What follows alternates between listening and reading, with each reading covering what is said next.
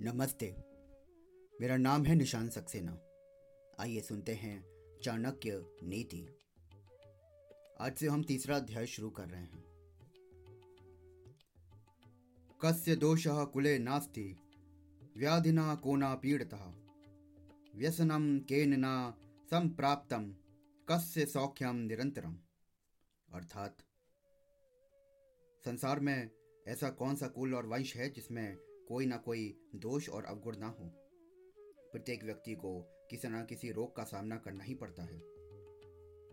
ऐसा मनुष्य कौन सा है जो व्यसनों में ना पड़ा हो? और कौन ऐसा है जो सदा ही सुखी रहता हो? क्योंकि प्रत्येक के जीवन में संकट तो आते ही हैं।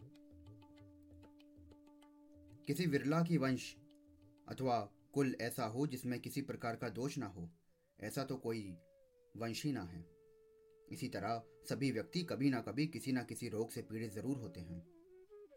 और जो मनुष्य किसी बुरी लत में पड़ जाता है, अथवा जिसे बुरे काम करने की आदत पड़ जाती है, उसे तो भारी दुख उठाने पड़ते हैं।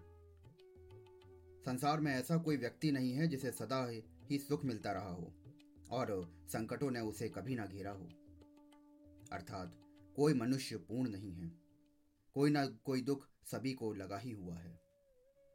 इसलिए अपने दुखों से कभी घबराना नहीं चाहिए। धन्यवाद।